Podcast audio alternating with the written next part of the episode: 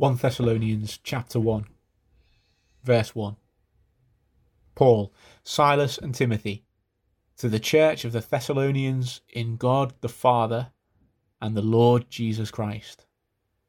Grace and peace to you.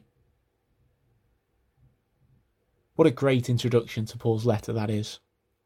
To the church of the Thessalonians in God the Father and the Lord Jesus Christ.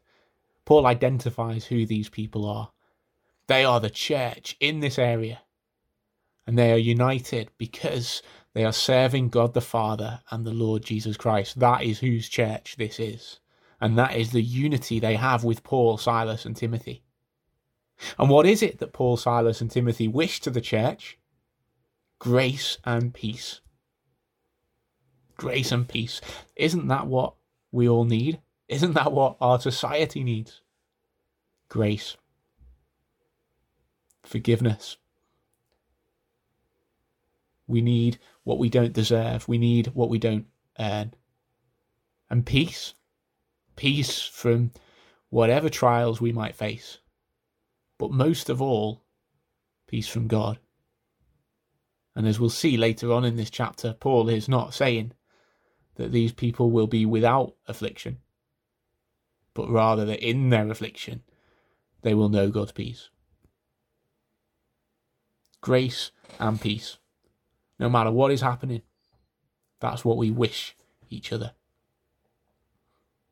So, to the Church of Croxteth, or anyone else who happens to be listening, the Church united in God the Father and the Lord Jesus Christ, grace and peace to you today. Let's pray. Father, I ask that you would please show us our need for your grace. Remind us of what we really deserve. Remind us of our sins. Remind us of our offences against you. And Lord, we thank you for the mercies that you have shown to us. We thank you for the forgiveness that is available to us in Christ. And Lord, we ask that we would identify ourselves as your church that we would be in Christ, that we would be serving you, Father. Lord, we pray that you would bless us with mercy, with grace, and with peace, that we would know your peace, whatever our personal circumstances or situation is. Lord, that we would have your peace, even if everything else feels like it's going wrong. Amen.